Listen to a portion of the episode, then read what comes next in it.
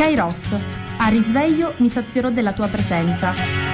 Formazione, cultura, attualità.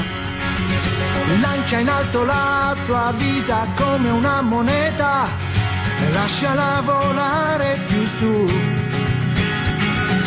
La paura di cadere non potrà mai farti male se tu chiedi aiuto lassù. Cadi, poi piangi, ma credimi, lui è già lì con te e anche se poi non lo vedi, sì, lui è già lì perché non c'è fallimento. Se porti Dio dentro di te, mi sono visto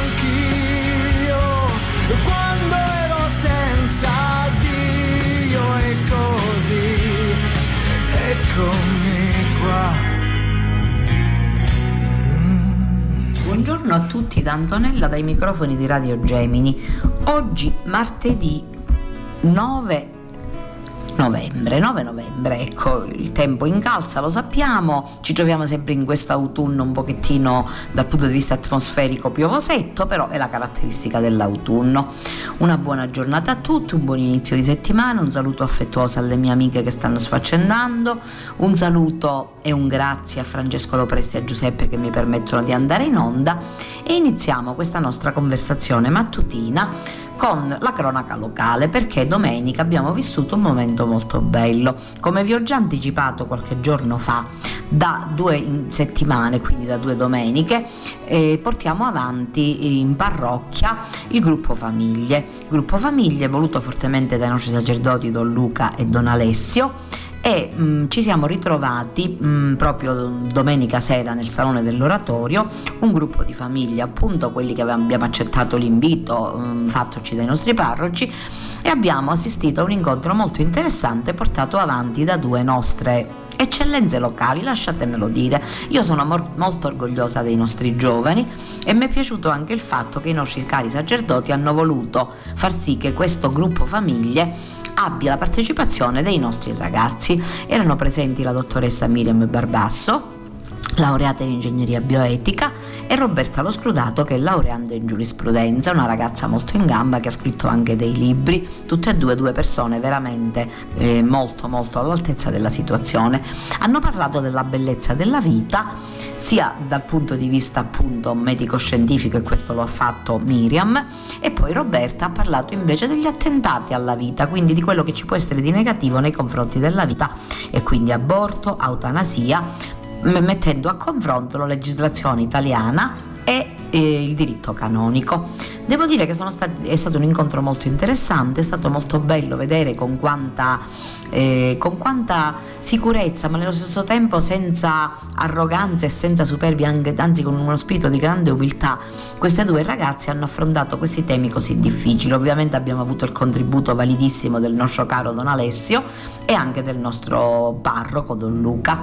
È stato un incontro molto interessante e mi è piaciuto molto perché abbiamo ascoltato appunto mh, tutto ciò che riguarda questo tema, ovviamente che poteva essere contenuto in un'ora, di, in un'ora ecco, non di più, eh, però mh, devo dire che mh, ci hanno indotto anche alla riflessione ed è anche molto bello che ci siano questi momenti formativi perché penso che tutti abbiamo bisogno di due cose, di socializzazione, perché la pandemia ci ha molto molto turbato a questo riguardo e ha inverto un colpo anche alla socializzazione, privandoci della possibilità delle feste, di uscire assieme, di fare delle visite e questo non possiamo negarlo, ma nello stesso tempo è anche molto bello che ci siano questi nostri ragazzi che hanno studiato, che sono molto all'altezza della situazione e che vengano coinvolti in questi momenti formativi, così che c'è anche, diciamo, uno scambio generazionale, ecco, perché a me non piacciono le cose per settori, adulti, bambini, giovani, sì, è vero, ci sono delle problematiche che chiaramente non possiamo portare a presentare ai bambini,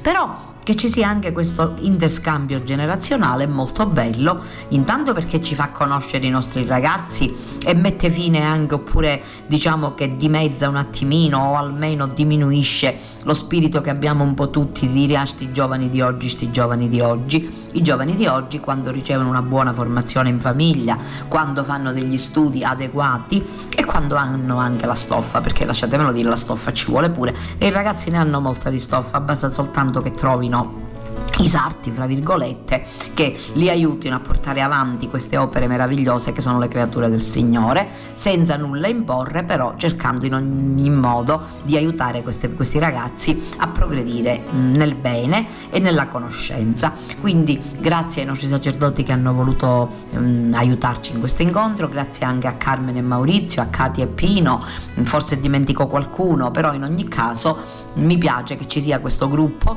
che comincia a fare questo percorso che prevede diversi incontri, due domeniche al mese saranno dedicate a questi incontri e che non ruba niente, ci ruba soltanto un'oretta davanti alla televisione che onestamente non ci fa male staccare un attimino, però ci aiuta a conoscerci, a fare condivisione, anche a scambiarci delle idee, ad ascoltare anche argomenti interessanti. E detto questo, Ieri è stata, cioè domenica è stata una giornata abbastanza ricca, eh, io um, ero in casa e quindi ho potuto eh, assistere, diciamo così, ascoltare l'Angelus del Papa. Eh, la pagina del Vangelo che ha commentato il Papa era quella di domenica scorsa, appunto il Vangelo degli scribi e della vedova. La pagina del Vangelo che descrive Gesù scrive avvenire nel Tempio di Gerusalemme, guardare gli scribi passeggiare per essere notati, salutati, riveriti e per avere posti di onore, e guardare una vedova versare nel tesoro tutto quanto aveva per vivere, ci mette davanti lo stridente contrasto, dice Francesco. I ricchi che danno il superfluo per farsi vedere e una povera donna che senza apparire offre tutto il poco che ha. Il Papa spiega che è proprio questo, guardare di Gesù ad offrirci il suo insegnamento. Dobbiamo guardarci da chi vive la fede con doppiezza come gli scribi, per non diventare come loro, mentre alla vedova dobbiamo, vedova dobbiamo guardarla per prenderla come modello. Anzitutto guardarsi dagli ipocriti, cioè stare attenti a non basare la vita sul culto dell'apparenza, dell'esteriorità, sulla cura esagerata della propria immagine e questo purtroppo ahimè in quest'epoca è molto molto presente e soprattutto stare attenti a non piegare la fede ai nostri interessi. Quegli scribi, aggiunge Francesco, coprivano con il nome di Dio la propria vanagloria e ancora peggio usavano la religione per curare i loro affari, abusando della loro autorità e sfruttando i poveri. È il pericolo oggi del clericalismo, essere sopra gli umili, sfruttarli, bastonarli, ma sentirsi perfetti. Questo è il male del clericalismo. Per il pontefice è un monito per ogni tempo e per tutti, chiesa e società. Mai approfittare del proprio ruolo per schiacciare gli altri, mai guadagnare sulla pelle dei più deboli e vigilare per non cadere nella tentazione, che è molto pericolosa, di, mm, di, di, di andare incontro appunto a, questi, a, queste, a, questi, a queste cose, mm, diciamo, eh, che sono negative, ecco, vigilare per non cadere nella vanità, perché non ci succeda di fissarci sulle apparenze perdendo la sostanza e vivendo nella superficialità. Chiediamoci, ci aiuterà in quello che diciamo e facciamo, desideriamo essere apprezzati e gratificati oppure rendere un servizio a Dio al prossimo, specialmente ai più deboli? Vigiliamo sulla falsità del cuore, sull'ipocrisia, che è una pericolosa malattia dell'anima. Per guarire da questa malattia dell'anima, il rimedio suggerito dal Papa è l'invito di Gesù a guardare alla povera vedova. Da una parte per fare l'offerta deve tornare a casa priva persino del poco che ha per vivere e qui c'è da apprendere quanto è importante liberare il sacro dai legami con il denaro. Dall'altra c'è da lodare il suo gettare nel tesoro tutto ciò che ha, non le rimane niente, ma trova in Dio il suo tutto. Dio, rimarca il pontefice, sempre davanti alla generosità della gente, va oltre e tornando alla figura della vedova fa notare ciò che Cristo risalta Gesù la propone come maestra di fede. Lei non frequenta il Tempio per mettersi la coscienza a posto, non prega per farsi vedere, non ostenta la fede, ma dona con il cuore, con generosità e gratuità.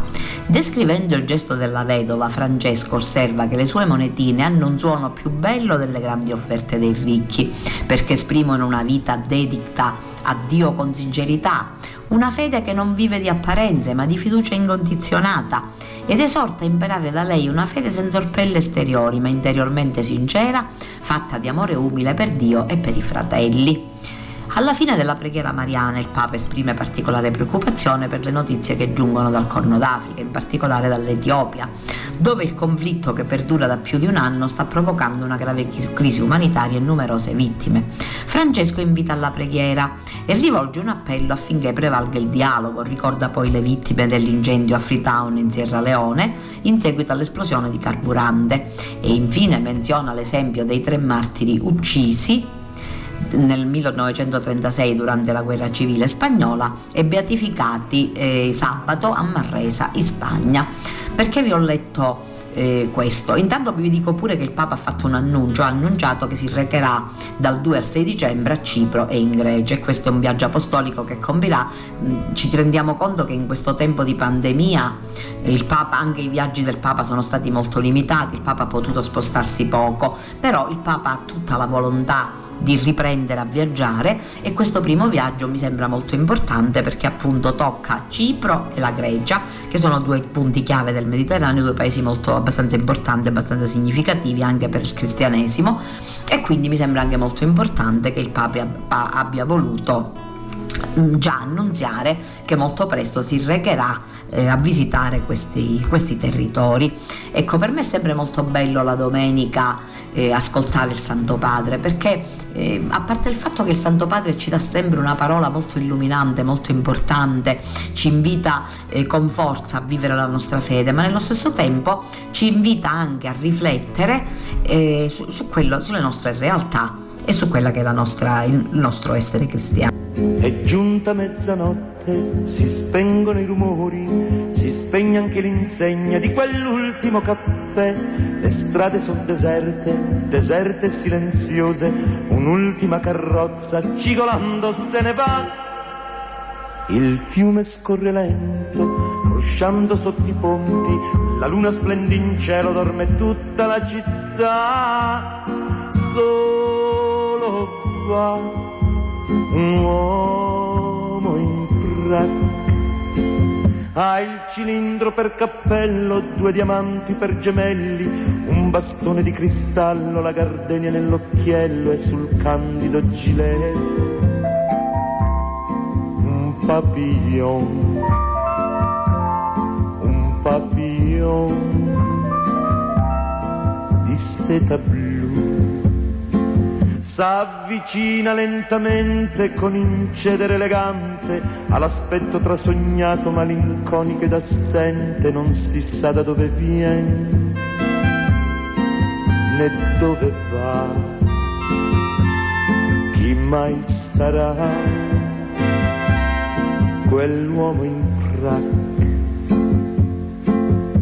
Bon nuit, bon nuit, bon nuit, bon nuit, buonanotte. Va dicendo ad ogni cosa ai fanali illuminati. Ad un gatto innamorato che randagio se ne va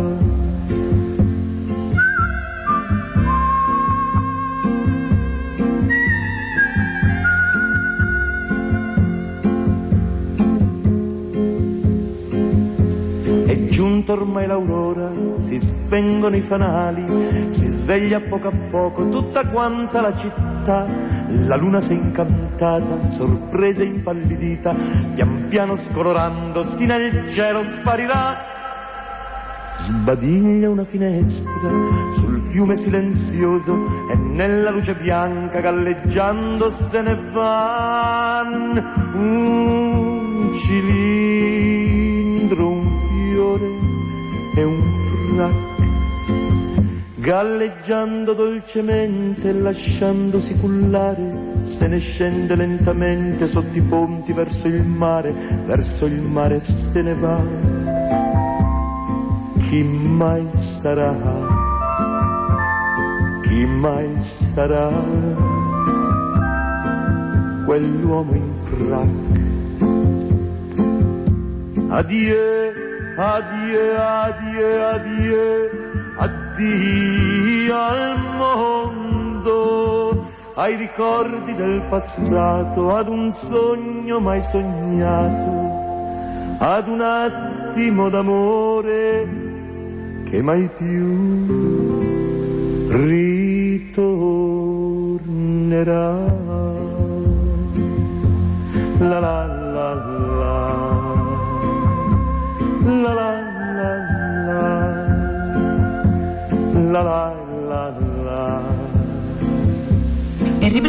Trasmissione, eh, giorno- domenica 7 novembre ricorreva la giornata del ringraziamento. È una giornata molto bella che si celebra a livello nazionale ma anche a livello mh, diocesano e io ho dei ricordi bellissimi perché alcuni anni fa mi ricordo perfettamente che abbiamo celebrato ben tre volte a San Giovanni Gemini a Cammarata questa giornata a livello proprio diocesano, organizzata dalla Coldiretti e dalle nostre chiese locali e mi ricordo una, una volta che c'è stato questo incontro in, in Chiesa Madre di Cammarata molti anni fa e ci siamo adoperati tantissimo e poi ricordo pure un'altra volta invece che si è svolta, altre due volte che si è svolta da San Giovanni Gemini negli anni 90 ma anche ne- negli anni più recenti e abbiamo avuto la, la gioia di avere i nostri arcivescovi. La prima volta ricordo che venne Carmelo Ferraro, la seconda volta invece il nostro Don Franco e ricordo che è stato qualcosa di molto bello, di molto interessante e mm, abbiamo proprio celebrato questa giornata con solennità, i coltivatori erano presenti in, in grande in grande numero, eh, ci sono state le letture mh, proclamate da loro, c'è stata anche una bellissima omelia a tema, diciamo, e nello stesso tempo mi ricordo pure di eh, una bellissima processione offertoriale in cui sono stati offerti i, i frutti della terra, addirittura una volta due colombe e una volta un agnellino. È stata una cosa molto bella e mi piace pure condividerla con voi. E voglio leggervi pure da Avvenire, dalla redazione di Avvenire, le parole del Papa. Il Papa, non temete, le crisi di coppia aiutano a crescere. C'è stata infatti un'udi- un'udienza a Retrovail, che è un'associazione, nella quale il pontefice riflette sulle difficoltà tra coniugi. L'importante è non cadere nel conflitto che chiude il cuore. Io mi ritrovo nella vostra esperienza che invita a considerare la crisi come opportunità in questo caso opportunità di fare un salto di qualità nella relazione. E sono contento che durante questo anno della familiaris, eh, famiglia Amoris Letizia ci sia anche questo incontro dedicato ai coniugi che vivano una crisi seria nella loro relazione. Così Papa Francesco durante l'udienza in Sala Nervi si è rivolto a braccio all'associazione Retrovair, servizio per le coppie in crisi che proprio nel proprio logo si definisce salvagente per matrimoni in difficoltà e che il pontefice ha ringraziato per il loro impegno e incoraggiato a portarlo avanti. Questo è importante, ha detto il Papa, non dobbiamo spaventarci della crisi, la crisi ci aiuta a crescere. Quello che è importante è non cadere nel conflitto. Il conflitto chiude il cuore. Invece la crisi ti fa ballare un po', ti fa vedere le cose brutte, ma dalla crisi si può uscire. A patto di uscire migliori. Perché dalla crisi si può uscire migliori o peggiori, non uguali. E difficilmente dalla crisi si può uscire da soli, si esce insieme. Non avere paura della crisi, non avere paura del conflitto. Ricordando che proprio nella sua esortazione Amoris Letizia c'è una parte dedicata alle crisi familiari. Francesco ha osservato che le crisi delle persone producono ferite, piaghe nel cuore e nella carne. Ferite a proseguite è una parola chiave per voi. Fa parte del vocabolario quotidiano di Retrovair. Fa parte della vostra storia. Infatti, voi siete coppie ferite che siete passate attraverso le crisi e siete guarite e proprio per questo siete in grado di aiutare altre coppie ferite. Avete preso in mano la crisi e cercato la soluzione, questo è il vostro dono, ha riconosciuto. L'esperienza che avete vissuto e mettete al servizio degli altri. Vi ringrazio tanto di questo, è un dono prezioso sia sul piano personale sia sul piano ecclesiale. Oggi c'è tanto bisogno di persone, di coniugi che sappiano testimoniare che la crisi non è una maledizione, fa parte del cammino e costituisce un'opportunità ha aggiunto il Papa, ma per essere credibili bisogna averlo sperimentato, non può essere un discorso teorico, una pia esortazione, non sarebbe credibile. Invece voi portate una testimonianza di vita. Siete stati in crisi, siete stati feriti. Grazie a Dio e con l'aiuto di fratelli e sorelle siete guariti e avete deciso di condividere questa vostra esperienza e di metterla al servizio di altri. Soffermandosi poi su un'altra parola chiave nella pastorale familiare, accompagnare, Francesco ha detto che essa riguarda naturalmente i pastori, fa parte del loro ministero. ma coinvolge in prima persona anche i coniugi come protagonisti di una comunità che accompagna. La vostra esperienza ne dà una testimonianza specifica, ha sottolineato, un'esperienza che è data dal basso, come spesso succede quando lo Spirito Santo suscita nella Chiesa realtà nuove che rispondono a esigenze nuove. Così è stato per Retrovai, ha spiegato Francesco. Di fronte alla realtà di tante coppie in difficoltà o già divise, la risposta è prima di tutto accompagnare. La crisi fa parte della storia della salvezza, ha rimarcato, e accompagnare vuol dire perdere tempo per stare vicino alle situazioni di crisi, ha concluso. E spesso ci vuole molto tempo, ci vuole pazienza, rispetto, disponibilità. Tutto questo è accompagnare e voi lo sapete bene. Mi ha fatto molto piacere leggere questa notizia che è apparsa appunto sulle pagine di Avvenire perché mi piace, mi piace che ci sia un cambio di mentalità, perché noi veniamo da una civiltà contadina, una civiltà nella quale si faceva buon uso di tutto, nella quale non si sprecava, era una, città, una civiltà molto parsimoniosa, nella quale il cibo veniva, veniva preparato con ciò che c'era in casa e non uscendo a fare acquisti, se c'era bisogno qualcosa si comprava, però generalmente ci si, ci si arrangiava con ciò che c'era in casa. Nello stesso tempo anche gli indumenti, i vestiti venivano usati proprio eh, fino alla fine, quando i vestiti non erano più buoni per uscire si indossavano per casa, non c'era un guardaroba molto grande, molte, persone, molte donne avevano una vestina di casa e una di pinnesciri e la indossavano per la messa, per i funerali, la riadattavano, nelle famiglie i vestitini dei bambini più grandi si adattavano ai bambini più piccoli. E io ricordo che io ero primogenita, però lo stesso ogni tanto mi arrivava qualche donazione da parte di mia cugina che era più grande e quindi io li indossavo con gioia anche se poi io diventai più alta di mia cugina e quindi non potemmo più fare questo scambio. Però era una cosa molto graziosa così come ricordo anche i miei bambini quando erano piccoli. Mi capitava che rimanessero delle cose nuovissime e i fratellini più piccoli che erano due li indossavano ed erano contenti. Cioè c'era questo spirito anche di emulazione. Mi piace mettere il vestito di mio fratello quasi quasi io cresco improvvisamente sono cresciuto ecco. Questa è una cosa molto importante allora io penso che anche nei rapporti affettivi valga sempre questa regola della ricucitura, del riuscire a ricostruire laddove è possibile, in maniera importantissima nei rapporti familiari, fra coniugi la prima cosa, perché mi, mi rendo conto e non voglio giudicare nessuno che questa società dell'usa e getta ci sta facendo pensare che così come se il vestito non ti piace più lo getti, anzi ora lo vendi, ora ci sono nuove, questi nuovi canali, se non ti piace mettilo, non lo usi, mettili in vendita quasi quasi mi fa piacere perché almeno non li buttiamo.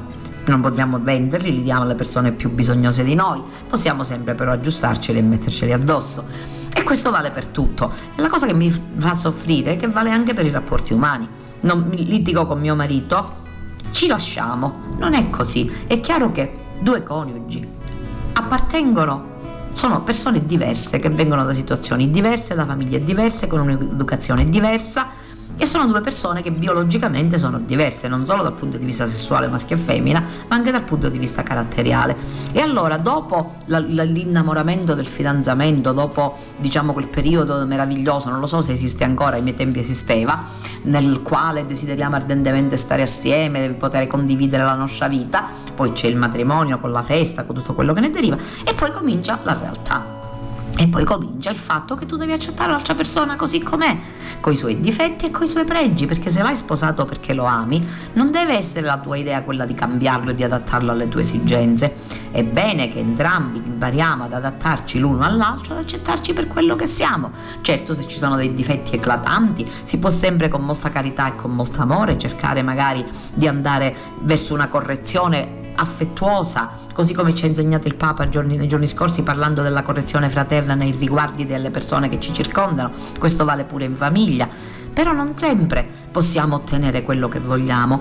Allora il fatto di ricucire, di cercare di dialogare, di, di, non rompere subito tutto, di non mandare tutto all'aria subito, può essere una cosa molto importante. E penso che possa essere anche una cosa che possa far bene a noi ai nostri figli, anche perché nei rapporti con i figli ci vuole la stessa paziente accettazione del fatto che i figli non sono nostri, sono di Dio, Dio ce li ha affidati affinché gli diamo la vita, affinché li custodiamo fino a un certo punto, gli insegniamo a camminare, gli insegniamo la buona educazione, sarebbe bene riprendere anche a insegnare la buona educazione, perdonatemi, ma questi nostri paesi si contraddistinguevano per le persone educate. Adesso vedo che l'educazione sta andando molto in disuso perché tanto Dio va a fare come vuole, no, non è così. A Dio va corretto perché altrimenti a Dio non impara a stare, o a Deva per me uguale, non impara a vivere bene con gli altri, non impara a obbedire a noi genitori, a obbedire alle leggi dello Stato, a obbedire ai maestri, a tutte le autorità che esistono e che possono e devono portare a qualcosa di buono perché sono messe come guida dal Signore, ogni autorità viene da Dio, non dimentichiamolo,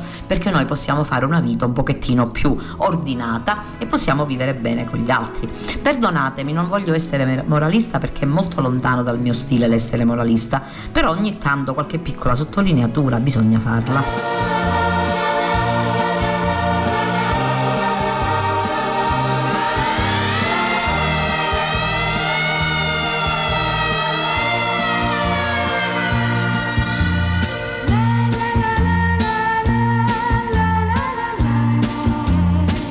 Ricordo che il nostro discorso fu interrotto da una sirena che correva lontano chissà dove. Io ebbi paura perché sempre, quando sento questo suono, penso a qualcosa di grave.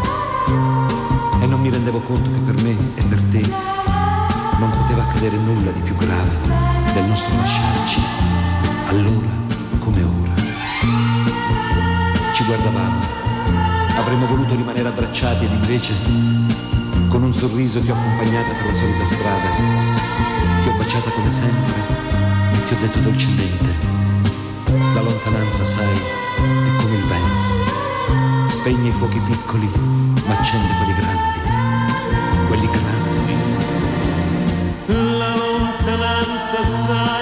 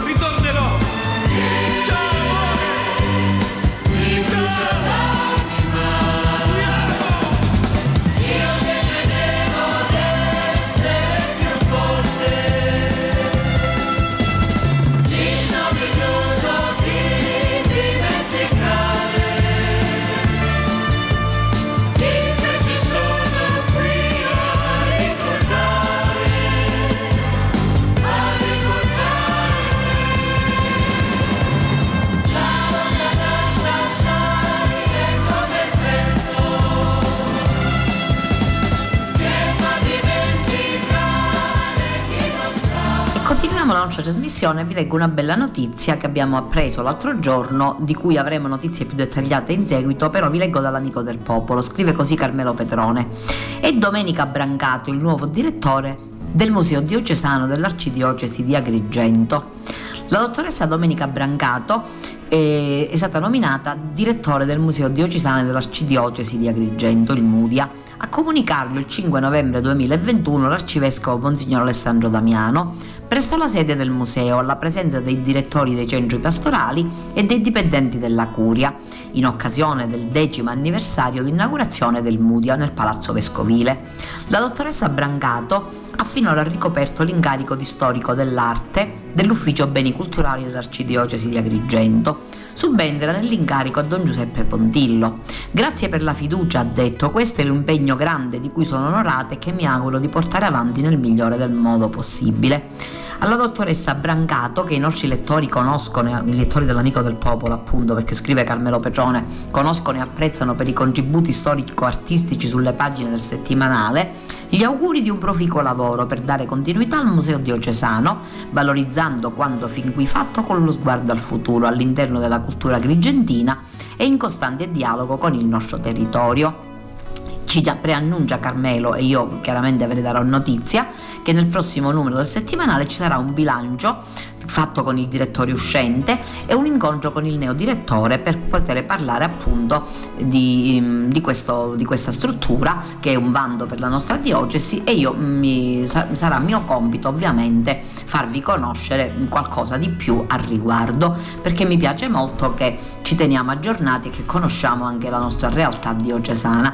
Certo è una scelta bella e coraggiosa quella del nostro arcivescovo che non si smentisce perché mi rendo conto che vuole anche portare avanti una pastorale che sia consona ai nostri tempi, nei quali c'è più spazio per le donne, senza nulla togliere a tutte le persone, a, tutte, a tutti gli uomini di buona volontà, a Don Giuseppe Pontiglio, a chi prima di lui aveva portato avanti delle iniziative in diocesi, assolutamente, io non, non sono femminista, ecco, sono donna e mi piace che le donne vengano valorizzate nel giusto e sempre in maniera consona agli insegnamenti della Chiesa però eh, nello stesso tempo mi piace anche che ci siano queste, queste innovazioni e che queste figure nuove vengano a portare quello che hanno da offrire queste persone in gamba, perché questa dottoressa è una persona abbastanza in gamba, ho letto qualche volta qualcosa sull'amico del popolo mh, mm, scritto da lei e devo dire che veramente mi è piaciuto il suo tocco e il suo stile. E nello stesso tempo mi piace anche che ci siano appunto queste innovazioni, per cui che ben vengano, ringraziamo il Signore perché il Signore sempre ci mette eh, il Signore sempre ispira i pontefici che sono mh, mm, proprio coloro che sono dediti a questo a delle scelte coraggiose, importanti e che sappiano anche essere eh, consone ai tempi e adeguate al momento che stiamo vivendo. Mm, mi piaceva pure darvi mm, qualche altra notizia. Eh, vediamo un pochettino, mh, anche, mi piaceva anche parlare un pochettino di, tem- di, questo tempo che stiamo vivendo, di questo tempo di, di, novembre. Il mese di novembre è un mese particolare, un mese che ha una lone di tristezza in un certo senso perché è il mese dedicato alla commemorazione dei defunti. Poi devo dire che non ci, arri- non ci aiuta molto anche questo tempo un pochettino uggioso, però mh, questo non vuol dire che dobbiamo lasciarci prendere dalla tristezza perché i nostri cari che ci hanno preceduto e vivono mh, adesso nella gloria di Dio, sono i nostri predecessori, coloro che stanno appunto portando avanti, eh, che, so, che, hanno vinto la battaglia, hanno ricevuto la, l, il premio, così come ci dice l'Apocalisse, e nello stesso tempo sono anche eh, coloro che ci possono fare da guida, possiamo mh, trarre esempio da loro e nello stesso tempo possiamo anche collegarci a loro tramite la preghiera, perché esiste la comunione dei santi, non dimentichiamolo mai. E, mi piace anche leggervi qualcos'altro perché leggo da avvenire. Come sapete ci sarà il sinodo e scrive Chiara Vitali e Federico Olivieri che mh, mm, fede, lavoro, affetti che cosa noi giovani abbiamo detto ai vescovi lombardi. 200 ragazzi da tutta la Lombardia riflettono con il ripresuli sulla fede, lavoro, affetti, il primo passo di un progetto che porterà lontano.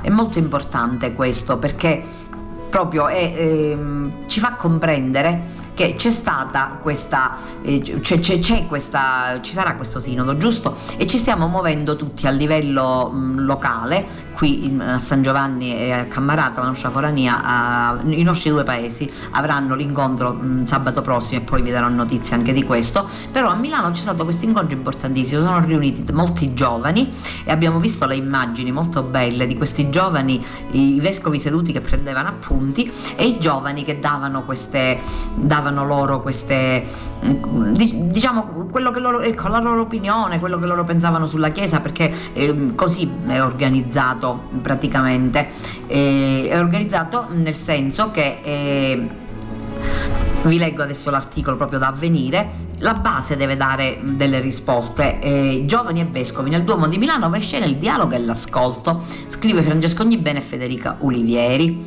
Una cosa nuova, bella, efficace, visto dal vivo, così è stato l'evento di lancio di Giovani e Vescovi, il progetto della conferenza episcopale lombarda che si è avviato nella mattina di sabato 6 novembre nel Duomo di Milano. Sotto le solenni volte della cattedrale si è presentato uno scenario mai visto, 14 grandi tavoli disposti lungo le navate laterali, nell'abside, nel transetto e appena dietro l'ingresso, ognuno dei quali con una dozzina di giovani in dialogo aperto e serrato con uno dei vescovi lombardi, 14 appunto tra titolari delle diocesi e ausiliari di Milano, sui cinque temi individuati dagli organizzatori dell'efficientissima struttura di Odiello Oratori Diocesi Lombardia, diretto da Don Stefano Guidi. Gli argomenti erano riti, intercultura, ecologia, affetti, vocazione e lavoro. Abbiamo un messaggio da condividere. I messaggeri sono pieni di desiderio di diffonderlo, ma sembra che abbiano sbarrito l'indirizzo del destinatario, è stato il tema dell'introduzione dell'arcivescovo di Milano Mario Delfini, il padrone di casa. Ispiratore già due anni fa insieme ad arcivescovi lombardi di questo che intende essere un vero percorso fino alla GMG di Lisbona del 2023 attesa ora da altre tappe vissute sui territori a cura delle pastorali giovanili diocesane. Siamo qui per cercare il destinatario. I giovani vostri coetanei, aggiunto del, dando il via a due ore di dialoghi attorno ai tavoli. Solo lo spirito può fare germogliare scintille per un fuoco che si accenda e accenda altri. Non siamo qui per scrivere un documento. I giovani, 200 in tutto, distribuiti nei tavoli per aree di interesse, si sono mostrati all'altezza della sfida tutti oltre ogni aspettativa di coinvolgimento, preparazione e ascolto dei loro amici dei quali si sono fatti portavoce. Come hanno notato i vescovi, e il dialogo è fluido, intenso, rispettoso, diretto, sincero, con i vescovi in ascolto, intenti a prendere appunti e a farsi dare la parola solo quando necessario per rendere effettivo un dialogo divenuto tra pari. Al termine, il clima di grande cordialità e gioia che ha accompagnato giovani e vescovi verso il salone del vicino centro pastorale diocesano per tirare le somme nel pomeriggio di lavori assembleari documentata la piena riuscita di, documenta la piena riuscita di un'iniziativa esemplare nel metodo e nei contenuti, un evento che rimette in gioco tutti e apre un promettente canale di confronto nella Chiesa per arricchire di realtà e vita vera il rapporto con una generazione in cerca di parole e di testimoni credibili. L'uscita dal portone centrale del Duomo a fine mattina, vescovi e giovani mescolati come in un viaggio comune, ha offerto l'immagine plastica del cammino condiviso verso la città, insieme. Bellissima questa iniziativa delle diocesi lombarde, mi piace tanto perché siamo sempre là. Io, lasciatemelo dire, sono una paladina dei giovani, li difendo ad oltranza perché penso che abbiano diritto a un rispetto maggiore da parte nostra e anche a un coinvolgimento maggiore a un coinvolgimento maggiore perché non possiamo soltanto parlarne male, dobbiamo anche renderci conto degli errori che abbiamo commesso. E a questo proposito vi leggo un articolo di Avvenire di Maurizio Patriciello il caso, i dannati nel Parco Verde dove lo Stato non c'è e le minacce sul sagrato. Patriciello vive a Napoli in un quartiere difficilissimo, la retorica è noiosa, meglio i fatti. In questi giorni Parco Verde è blindato, carabinieri e polizia dopo l'orribile uccisione del 22enne Antonio Natale non danno tregua. Si respira nell'aria tensione, rabbia, paura, incertezza. Martedì 2 novembre, all'esterno della chiesa, sto rilasciando un'intervista a una giornalista campana. Non sono detentore di nessun segreto, Le cose che io so le sanno tutti. All'improvviso alle mie spalle una donna, ben nota nelle forze dell'ordine, compare stuzzito, appare, applaude ripetutamente. Poi inizia a inveire contro di me. Sei tu che hai rovinato il Parco Verde. Chissà quanto guadagni da queste interviste. Se la cosa non fosse tragica, sarebbe veramente comica. La verità è che la Camorra non sopporta i giornalisti, soprattutto quelli che raccontano le cose senza reticenze e senza paure, e i preti che non si limitano a celebrare la messa. La signora continua a urlare, parte la denuncia, siamo preoccupati. Alla fine di ottobre a Pescara ho ricevuto il premio Borsellino. Come sempre approfitto di queste occasioni per accendere un faro sulla terra dei fuochi, sui quartieri a rischio nel nostro rione. So bene che le parole del testimone hanno più forza di quelle di chi parla per sentito dire. Dal palco, tra l'altro, dico che nel territorio della mia parrocchia lo Stato non c'è. La cosa non passa inosservata. Un ufficiale dei carabinieri dopo di me, con garbo, tenta di smentire le mie parole elencando i successi ottenuti dalle forze dell'ordine. Ha ragione, ma i carabinieri verso i quali mi inchino non solo lo Stato, ma una parte importante dello Stato. Lo Stato sono il comune, la politica, i servizi sociali, i vigili urbani, la scuola, il dare a chi non vuole delinquere la possibilità di realizzarsi e a chi ha sbagliato quella di riprendere il cammino. Lo Stato deve evitare che il denaro destinato ai poveri, vedi il reddito di cittadinanza, finisca nelle tasche di coloro che i poveri affliggono.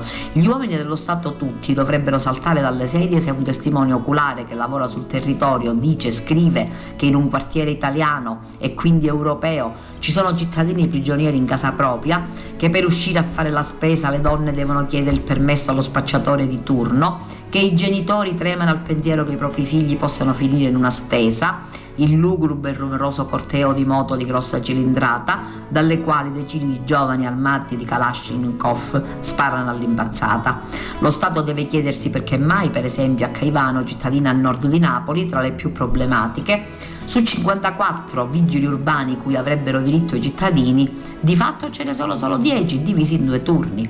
Lo Stato in tutte le sue compagini deve spiegare ai piccoli perché nelle loro periferie i prepotenti possono occupare gli spazi pubblici, terrazze, case condominiali, marciapiedi interi viali, perché i giardini sono diventati discariche a cielo aperto. Lo Stato deve chiedersi a che cosa potranno mai servire i servizi sociali se non hanno la possibilità di andare incontro ai disagi della povera gente. Se mancano quindi uomini e mezzi per abbattere la camorra, nemico sempre più potente e asfissiante, ecco che il nostro parlare si fa insopportabile retorica.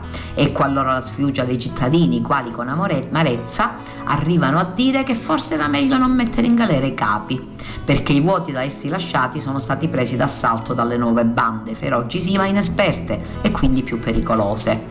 In questi agglomerati urbani vivere diventa impossibile ed è del tutto naturale che chi può scappa via alla velocità del lampo e chi non può rimane, è vero, ma con il cuore a lutto. Una sola domanda li tormenta: che ne sarà dei nostri figli?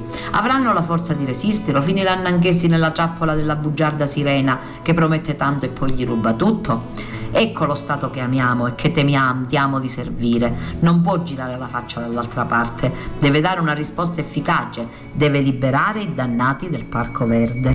È vero, credetemi accaduto, di notte su di un ponte guardavo l'acqua scura con la dannata voglia di fare un tuffo giù. D'un tratto qualcuno alle mie spalle, forse un angelo vestito da passante, mi portò via dicendomi così.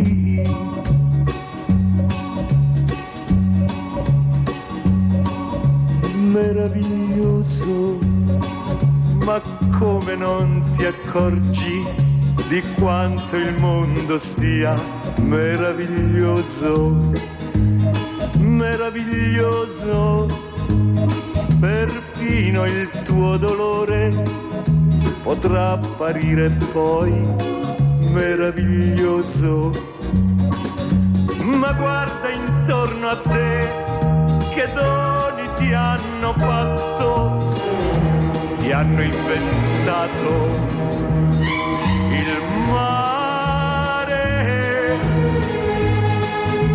Tu dici non ho niente, ti sembra niente il sole, la vita,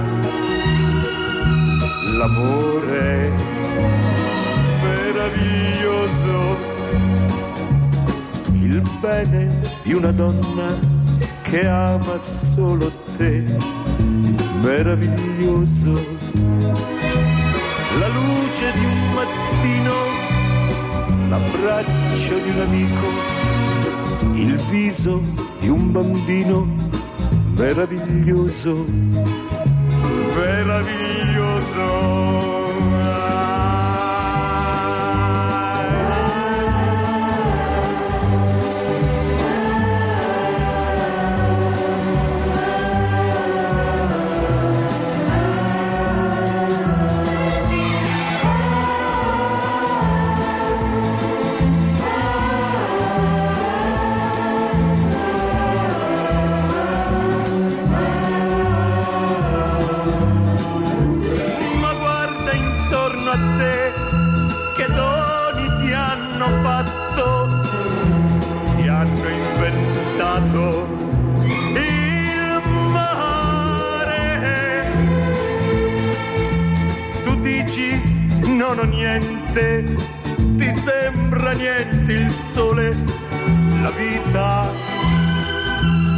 L'amore meraviglioso.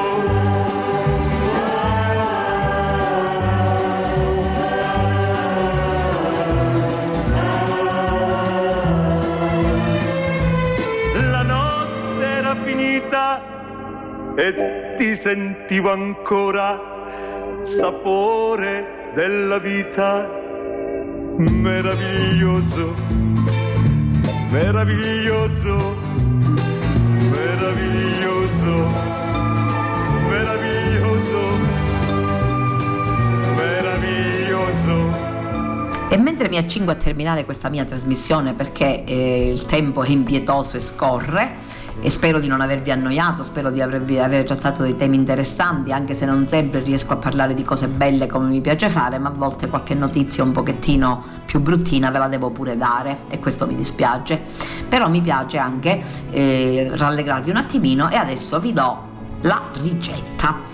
La ricetta di stamattina è una ricetta, non è una ricetta antica, è una ricetta moderna, mm, però una ricetta molto semplice. È una ricetta a base di broccolo. I broccoli per ora cominciano a fare bella moscia di sé. Noi chiamiamo broccolo il cavolfiore. Mentre a Catania, per esempio, broccoletti sono gli sparagelli, però per noi il broccolo è un broccolo, bello verde da noi, bianco ad Agrigento, violaceo nel palermitano. Questo buonissimo ortaggio di stagione può essere cucinato in mille modi, è molto versatile. Io l'ho lesso in acqua bollente, avendo cura di non salarlo perché altrimenti cadono, praticamente si sbriciola il broccolo. Dopodiché lo faccio cuocere per bene, lo scolo, lo metto in una capiente terrina e lo schiaccio con la forchetta. Una volta schiacciato con la forchetta, poi mi preoccupo di, eh, di, di impastarlo aggiungendo un uovo, due buoni cucchiai di formaggio grattugiato, pecorino parmigiano a vostro piacere, io li mischio, abbondando di più un attimino col parmigiano. Dopodiché aggiungo quello che ho in casa, pezzettini di formaggio, pezzettini di prosciutto, ecco è una, rice- ri- una ricetta di riciclo per la quale appunto non è necessario fare la spesa ma organizzarsi con ciò che abbiamo in casa.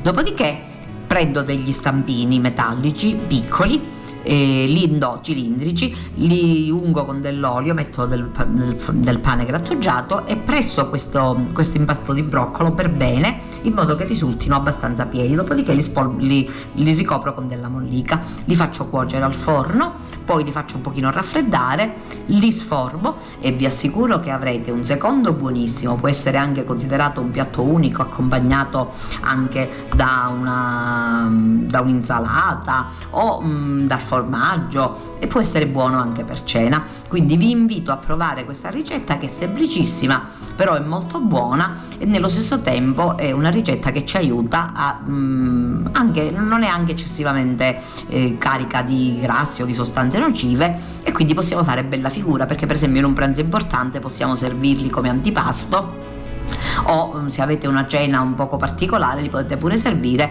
perché sono veramente buoni E, e fa, detto questo vado avanti ricordandovi che questa settimana scorre, che abbiamo molte attività in parrocchia, il lunedì e il venerdì i bambini sono impegnati nell'oratorio e faccio i complimenti ai nostri ragazzi dell'oratorio, vi dico pure che venerdì sera sono stati ad Agrigento a Sant'Alfonso all'adorazione eucaristica, ho avuto notizia che è stata un'esperienza molto bella e sono felice che i nostri sacerdoti stiano educando le nostre giovani generazioni all'adorazione eucaristica perché è dall'Eucarestia che deriva la nostra forza, diciamo che è la nostra cura vitaminica, ecco, per dirla con un paragone che magari possiamo capire perché ormai siamo moderni e quindi ci rendiamo conto. L'adorazione eucaristica è qualcosa di meraviglioso che ci aiuta e ci rafforza tantissimo nel combattimento della vita perché la vita è un combattimento, è inutile che ce lo nascondiamo.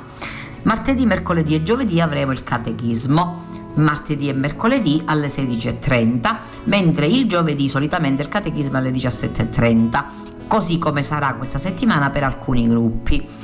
Due gruppi, il mio e quello di Maria Musacchia, di catechismo del giovedì andranno alle 17 ai Cappuccini. Abbiamo spostato di mezz'ora perché vivremo un momento molto bello con la fraternità e con frate Franco, molto, molto serio per i nostri ragazzi che ci aiuta anche a coinvolgerli nell'amore per la natura, in questo tempo così importante nel quale si sta riflettendo anche a livello mondiale sulla nostra terra che è dono di Dio all'uomo, la creazione meravigliosa che Dio ha fatto e che noi purtroppo stiamo sconvolgendo e quindi è molto importante anche che i nostri nostri ragazzi prendano coscienza di questo e imparino ad apprezzare e ad amare la creazione. E io ringrazio con affetto sia Frate Franco sia Fra Pietro che la fraternità francescana che ci ospita e ci aiuta. Già i primi gruppi hanno fatto questa esperienza, questo giovedì la faremo noi. Vi invito ad essere assidui nella preghiera, a pregare per il nostro vescovo, per la nostra, per la nostra unità pastorale, le nostre due unità pastorali di Cammarate e San Giovanni Gemini, per i nostri sacerdoti che si spendono sempre per aiutarci, per tutti i laici impegnati che ognuno nella loro semplicità, nel loro ruolo, senza, apparisc- senza, essere appariscenti, portano avanti una serie di servizi che sono presenti sul nostro territorio. Grazie a tutti per la pazienza, ancora un saluto affettuoso, un a risentirci a venerdì dai microfoni di Radio Gemini, mi invita ad ascoltare la nostra radio che propone sempre trasmissioni interessanti. Grazie a tutti e buona giornata ad Antonella da Radio Gemini. Kairos, a risveglio mi sazierò della tua presenza Formazione, cultura, attualità.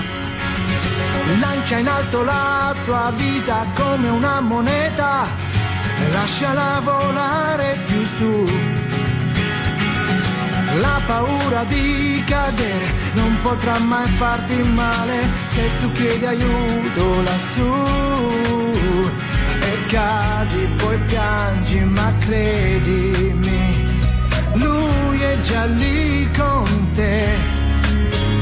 E anche se poi non lo vedi, sì, lui è già lì perché non c'è fallimento.